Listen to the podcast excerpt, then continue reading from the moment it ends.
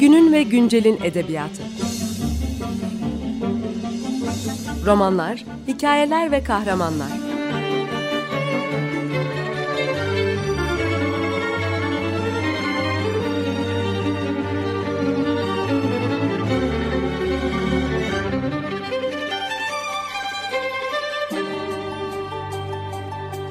Hazırlayan ve sunan Seval Şahin.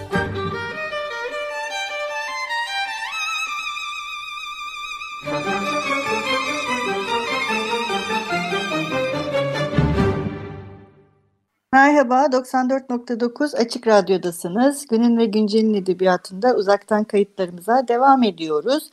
Bugün konuğumuz Savaş Kılıç. Merhaba Savaş, hoş geldin. Merhaba, hoş bulduk. Gerçi bu sefer ikimiz birlikte radyoya Evet. uzaktan hoş bulduk. Programa hoş geldik. Evet, e, Savaş daha önce programımıza konuk olmuştu. Kendisi e, aynı zamanda Çevir'in, Çevirmenler Meslek Birliği'nin de e, ne diyelim başkanı mı? başkanı e, Evet. çeviriyi çeviri e, meselesini konuşmuştuk. Bugün de e, Savaş'la ve önümüzdeki haftada devam edecek programımız Rancière'i e, konuşacağız. E, Jacques Rancière'in Kurmacanın Kıyıları adlı kitabından bahsedeceğiz. Bu e, kitap Metis Yayınları tarafından 2018 yılında yayınlandı ve e, kitabı yayına hazırlayan da e, Savaş. E, biraz e, Rancière kimdir? Ondan bahsederek başlayabilir miyiz e, Savaş? Ee, evet, peki o zaman yani işte Fransız bir filozof öyle kısaca hani bilgisi verilebilir. Ee, evet. E, Ee, Der hayat kendisi. Der hayat, evet. Allah uzun ömür versin. Hani ee, işte şimdi doğum tarihine bakayım ben de 1940 Cezayir doğumluymuş. Ee, Evet yani. Ve esas Metis'teki tek kitabı değil aslında. Yani Türkçe'de Yok. bayağı yayınlanmış kitabı var değil mi? Evet? Metis'te de Yani Türk kitabı okurlarının var. Tanıdığı, yani yakından tanıdığı birisi aslında bu anlamda. Öyle doğru. Bir süredir yakından tanıdığı bir filozof. Epey bir kitabını biz Metis'ten bastık. Önemli Hı. kitapları. Ee, yine başka yayın evlerinden de bazı kitapları çevrildi, çıktı. Yani günümüzde sevilen, okunan filozoflardan biri. İşte yani hayat hakkında artık klişe gibi ama söylemek lazım herhalde. Yani bu Althusser'in öğrencilerinden biri. Hani Ekol Normal. Superior denilen bu yüksek öğretmen okulunda okurken Althusser'le yakın çalışma arkadaşı oluyor. Onun seminerlerine katılıyor. İşte şu Kapital'i okumak seminerinde onun da e, bir e, katkısı var. E, Hı hı. Ondan sonra yalnız işte siyaseten ayrı düşüyor hocasına. Farklı bir çizgide gelişiyor ve e, daha ziyade böyle hani Michel Foucault'un çizgisine yakın bir felsefe üretiyor diyebiliriz. Tarihle iç içe, o tarih üzerine bolca kafa yoran ve oradan e, tırnak içinde dersler de çıkaran bir e, felsefe çizgisi var. Kısaca böyle tanıtabiliriz onu. Evet, e, oldukça da üretken bir filozof Rancière. Yani mimarlıktan dediğin gibi tarihe, siyaset bilimine, e, edebiyata kadar uzanan bir çizgisi var. Fakat e, aslında hep e, üzerinde durduğu, bu kitapta da yine e, aslında temel meselesi haline gelen kurgu ve bu kurmaca ilişkisi aslında bütün sanırım o söylemine dağılmış durumda. Değil mi Rancière'in? Evet aslında tanıtırken ben bir hata yapmış oldum. O kendisini filozof diye tanıtmıyor. aslında felsefe profesörüyüm değil de estetik profesörüyüm diyor. Çünkü felsefeyle estetik arasında da bir ayrım yapıyor. Yani estetiği de köken anlamıyla düşünüyor. Yani duyu. Hani bize de estetik kelimesi güzel duyu diye çevrilir ya. E, düşüncenin, kavramın karşısına duyuyu koyuyor ve o duyu üzerine düşünmeye amaçlıyor. Bunun da hani hem felsefi hem de siyasi nedenleri var kendi düşüncesi içinde. E, ama temel nedeni şey diyebiliriz. Yani Platon'dan itibaren yapılan bir ayrım vardır ve işte fikir, kavram, daha soyut olan e, bu tür e, ne diyelim düşünce nesneleri daha ziyade işte seçkinlere pay edilir. E, Duyu biraz daha böyle hani e, somut olan ve dolayısıyla da çok yüksek bir zihinsel kapasite gerektirmediği varsayılan veya iddia edilen e, düşünce nesneleri veya ne diyelim biz ona e, konuları bunları ise işte daha ziyade hani eğitimsizlere işte alt tabakadan insanlara pay eder felsefe. Yani kendisine daha yüksek saydığı şeyi alırken diğerlerine e, biraz daha e, hor gördüğü bir şeyi pay eder. O da bu hor görüleni incelemeye çalışıyor. Bu incelemenin içinde evet dediğin gibi bir taraftan e, estetiğin diğer konuları var ama edebiyat da ayrıcalıklı bir yer tutuyor. Edebiyat üzerine yeni konu kitabı var. Bunlardan birinde biz işte Kurmaca'nın kıyıları çok hoşuma gittiği için çok hı hı. severek okuduğum için çevirip yayınladık ama hani edebiyat üzerine e, kitaplarından başkaları da yine Türkçe'ye çevrildi. Belki bundan sonra da çevrilenler olur. Evet e, doğru e, çevrilirse iyi de olur. Gerçekten Rancière okumayı e, sevdiğimiz bir e, kişi. E, şimdi seninle daha önce başka bir vesileyle de konuşmuştuk. Bu son dönemde e, edebiyat eleştirmenlerinin, işte felsefecilerin ve de e, bu estetikçilerin diyelim yine Rancière üzerinden de bahsettiğimizde giderek böyle daha çok duyuları, duyguları, dürtüleri işin içine katan e, bir e, ne diyelim e, eleştiri yöntemi geliştirmeye başladıklarına dair bir izlenim var. Ve bu mesela Rancière'e de oldukça e, yansımış durumda bu kitapta da. İşte hakikati tanımlaması biraz sonra açacağız zaten onları. Zaman kavramını tanımlaması perspektife bakışını. Yani bilmiyorum sen sen ne diyorsun?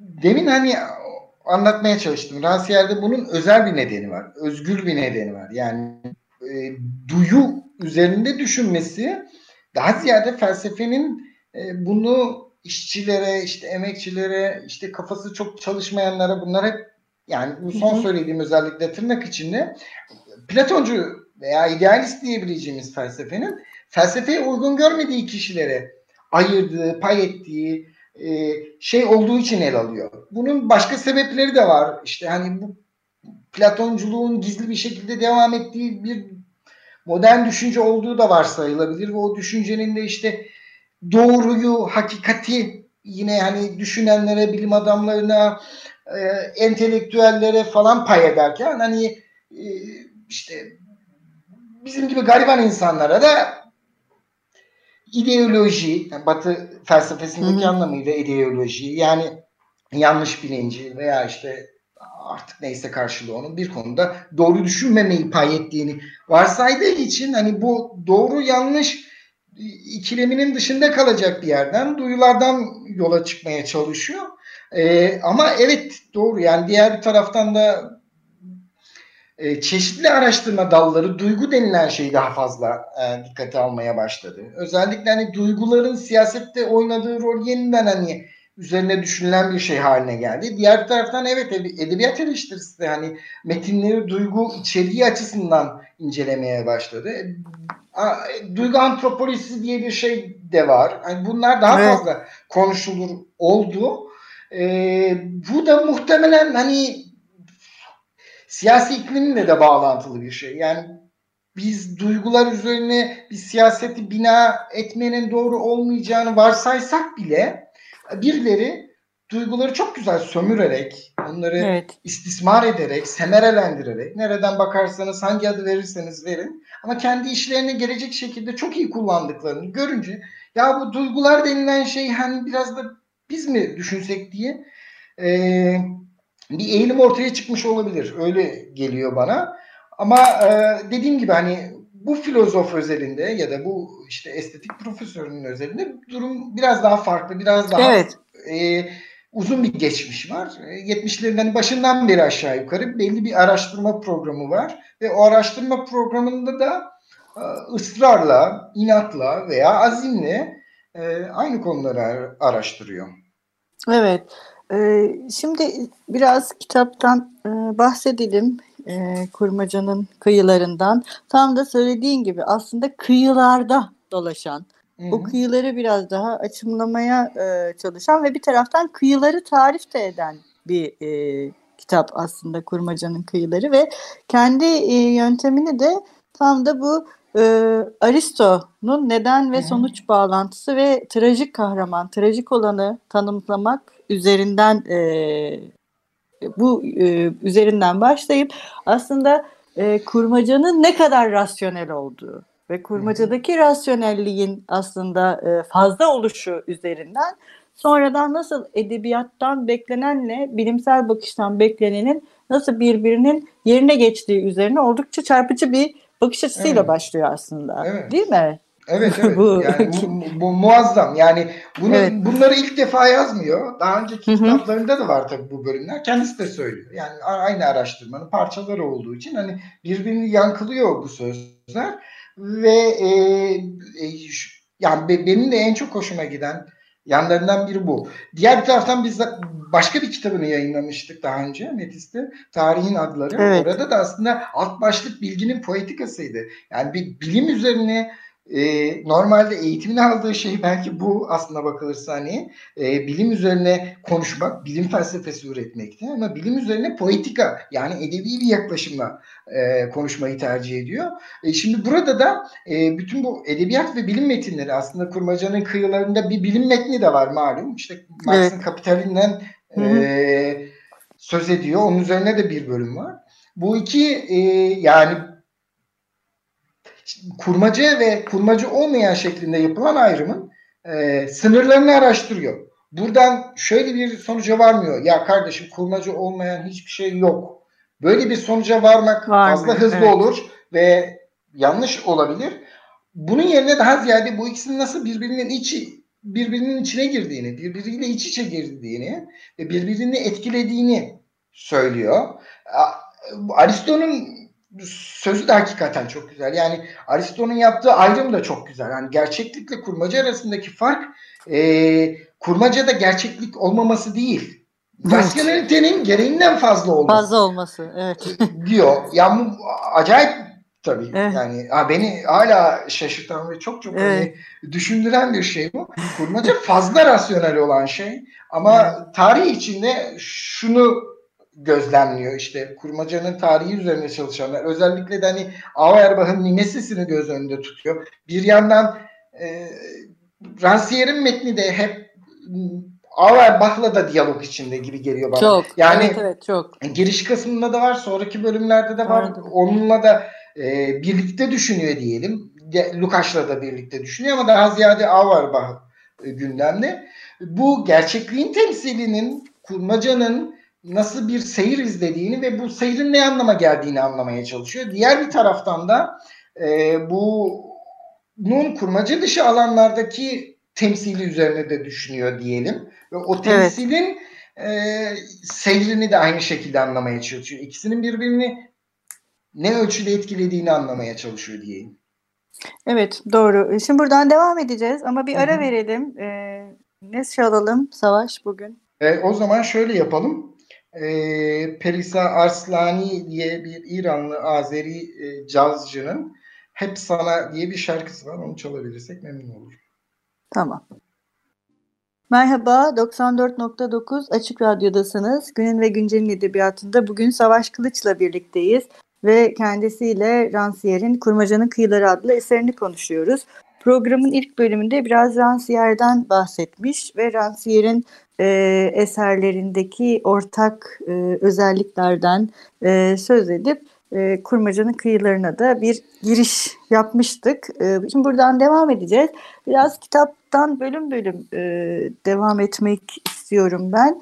Yani ilk bölümü aslında kitabın tam da e, bu da çok kafa açıcı bir bölüm. Gerçekten Kapılar ve Pencereler bölümü. Hı. E, bu kapılar ve pencerelerde de e, tam da aslında o ilk bölümde konuştuğumuz hani e, yüksek e, işte sürekli bir hiyerarşi içerisinde düşünülen e, ve o hiyerarşinin gördüğü ve görmediği ya da sadece daha yüksekte olanların ya da daha burjuva e, ne diyelim romanında görülebilecek şeylere farklı bir bakış açısı da getirmeyi aslında getiriyor da kitap e, şey e, gösteriyor ve burada e, kah- kahramanların durdukları yerler ve pencereler ve kapıların sadece bir e, ayırıcı nesne değil aynı zamanda bir metafor olmaları ama bir taraftan da hani görünmeyen kapılar ve pencerelerin e, kurmacadaki e, etkileri üzerine de bahsediyor.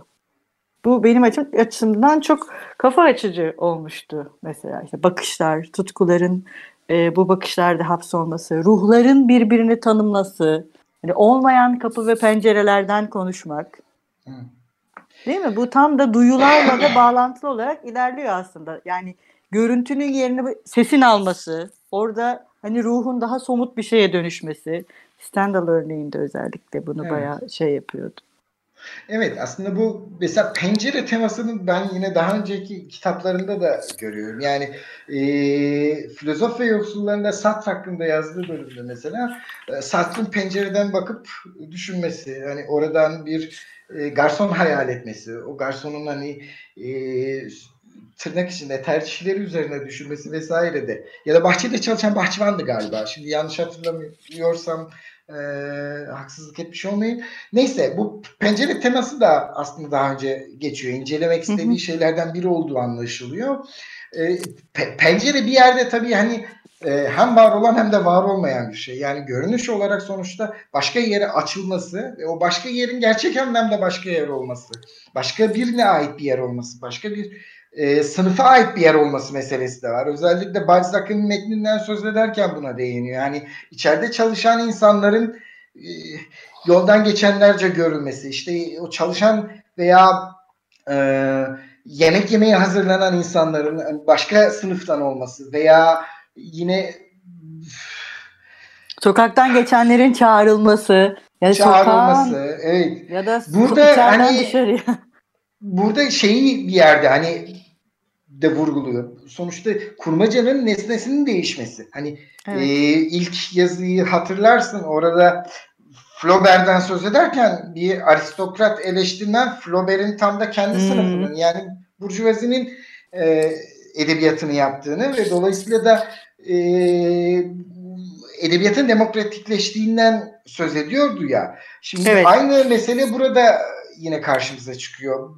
Edebiyatın geleneksel olarak yüksek temalara kendisini adamış olan edebiyatın o yüksek temalardan uzaklaşmasında bir araç olarak da pencerenin yeri var. Bir yerde evet. hani o aristokrat pozlu yazarların Balzac'ın sonradan hani o dö takısını aristokratlık hı hı. takısını falan aldığında göz önünde tutarsak hangi siyasi hı hı. düşüncede olduğunu vesaire de hatırlarsak enteresan bir durum var. O orada diğer bir taraftan da emekçi insanların e, durumunu da anlatıyordu ve bunu anlatırken de eni konu hani pencerelerden, kapılardan yani e, aslında başkasına ait bir mekanı görmeye imkan veren e, bu alanlardan yararlanıyor. Bir bakıma bu pencerelerin e, işlevleri hem evet yani görünür ve görünmez olan pencerelerin işlevleri üzerine düşünmesi yine benim için de hani hoş olmuştu. E, bu bir yanıyla da hani e, nesnenize nasıl yaklaştığınızla ilgili. Hani e, konuşturmayı bilince pencere de size çok şey anlatıyor. Evet. Evet bir taraftan tabii şey de var bu hani ister istemez perspektif ve e, bakış meselesine de giriyor ve hı hı. yani hem sanatsal bakış, bilimsel bakış yani artık bunları ve anlatısal bakış olarak e, bu işlevlerden yola çıkıp üç farklı bakıştan bahsediyor aslında bakışları da e, ayırt etmeye başlıyor bu bölümde ve e, tabii özellikle hani bu e, dışarıdan bakıldığında salonların sadece toplanılan yerler değil tıpkı bir böcek bilimcilerin bakışı gibi. Hani bunlara yaklaşıp incelemek daha detayları görmek ve hani tam da bu noktada e, biraz tabii sonradan bunu daha da açacak askıda kalan biz an meselesi. Hani o askıda kalan an da aslında kurguya yeni katılan bir unsur olarak e, giriyor. Yani bunu görmemizi de mümkün kılıyor Rancière'in ve bunu bu şekilde tanımlamak. Hani askıda kalmış an sonra o genişleyecek mesela. Onun nasıl genişlediğinden falan da bahsedecek ve hani bu noktada da bilgin ve sanatçı yani hayalperest. Aslında yeni bir tipi de ta, ta, yani şey yapmaya başlıyor. E, tanımlamaya. Hani bu şey Benjamin'den falan daha farklı bir şeyden bahsediyor aslında burada değil mi? Sadece artık şey değil. Hmm, yani... İmajlara açılan bir dünyadan çok e, o tam da e, bakışın değişmesiyle e, askıda kalınan andaki hani bilgi ve hayalin birleşmesi ve hayalperestin ya da işte hayalperest dediğimiz şeyin oradan çıkması. Ben tam olarak hayalperestle kurduğum bağı anlayamadım ama şunu söyleyebilirim. Şimdi o böcek bilim meselesi de aslında bir yandan o 19. yüzyıl romancılarının nasıl bilimsel bir bakışla da temas içinde evet. olduklarının göstergesi. Şu anda evet, da özellikle hani evet Cuvier denilen malum hani bilim adamının özellikle bu e, yapıyı yani e, hayvanların yapısını kurmak için kullandığı yöntem hani o polisiye bölümünde yeniden karşımıza çıkıyor evet, ya evet. işte bir kemikten yola çıkıp bütün bir iskeleti kurma meselesi e, bu yöntem e, min bir bakıma işte küve döneminde çok etkili oluyor. Yani iki tane etkili isimden söz ediyor zaten. Hani birisi Swedenborg. Onun sonuçta mistik görüşleri işte Balzac ve Baudelaire üzerinde etkili oluyor. Diğer bir taraftan da e, bir e, bilim adamının işte Cuvier'in düşüncesi etkili oluyor ve burada da bir yerde e, aynı bakışın yani bilimci bir bakışın e, devreye girmesi söz konusu. Yani yazarlar pekala böyle bilime düşkün, ona yakın bir bakışla da bakabiliyorlar. Romancılardan söz ediyoruz. Bu da kurmacı olanını olmayan arasındaki sınırı yani Kaldırır. ne kadar geçişken olduğunu en azından gösteriyor hmm. diyebiliriz. Sonuçta evet. hani Balzac'ın kendisine ilişkin e, düşüncesini de biliyoruz. Yapmaya çalıştığı şeyi. Onu da düşündüğümüz zaman hakikaten bir nevi bir bilimsel yaklaşım olduğunun bir örneği bu da. Ya işte aslında benim de tam hayalperest de söylemek istediğim oydu. Hani bu bilginin e, bakış açısına sanatçının da bakış açısını etki, Hı-hı. eklemek. Yani tam Hı-hı. da o geçişkenlikte hayalperestin değişken bakışının ortaya çıkması ve o yani o birleşimin hayalperesti yansıtması ve hayalperest dediğimiz şeyin de hani böyle uçucu, ayakları yere basmayan, hani hiçbir şekilde nesnelikle ilgisi olmayan bir şey olmadığı tam da o geçişkenlik üzerinden. Hatta ben şey aklıma geldi. Ee, burada tabii bu Rancière Fransız olduğu için daha çok Avrupa merkezli eserlerden örnekler veriyor. Tam da bu e, Servet Fünuncular'ın 19. yüzyıl sonunda e, biraz kendi eserlerinde bu iki bakış açısını birleştirmeleri. Hı hı. Mesela şey var ya Tevfik Fikret'in fırçam kadit bir ağacın hasta dalı. Yani o sadece hasta bir dal değil. Aynı zamanda kadit bir dal yani. Hı hı. O, oradaki kadit bilginin bakışı ama hasta olan sanatçının bakışı. Evet. İkisi birleştiğinde de evet, hayalperest evet, gibi. Evet. Yani biraz daha bu bunun edebiyatta geçişkenliğini sanırım görmek de 19. yüzyılın sonunda giderek e, daha şey oluyor. Biraz oralardan e, bana şey Karatani'yi de çok anımsatan özellikleri Hı-hı. oldu. E, ona da geçelim. Senin son olarak burayı bağlamak istediğin bir yer var mı Savaş? İkinci programa geçmeden önce. Yani çok kısaca hani bunun bilme ve bilmeme meselesiyle de ilişkisi var. E, istersen ondan da ikinci kısımda söz ederiz. Tamam. Ee, bilme ve bilmeme kısmına ikinci bölümde devam edeceğiz. Ee, çok teşekkür ederiz Savaş. Ben teşekkür ederim. Ee, bugün Savaş Kılıç'la e, Ransiyeri ve Kurmaca'nın kıyılarını konuştuk. Programımız haftaya da devam edecek. Hoşçakalın. Görüşmek üzere. Günün ve güncelin edebiyatı.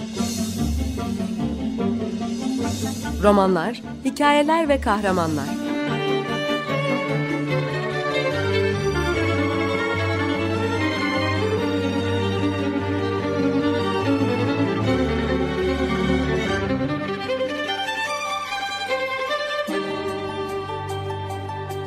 Hazırlayan ve sunan Seval Şahin.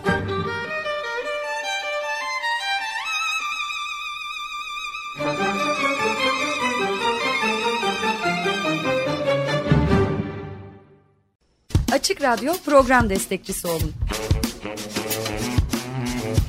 Bir veya daha fazla programa destek olmak için 212 alan koduyla 343 41 41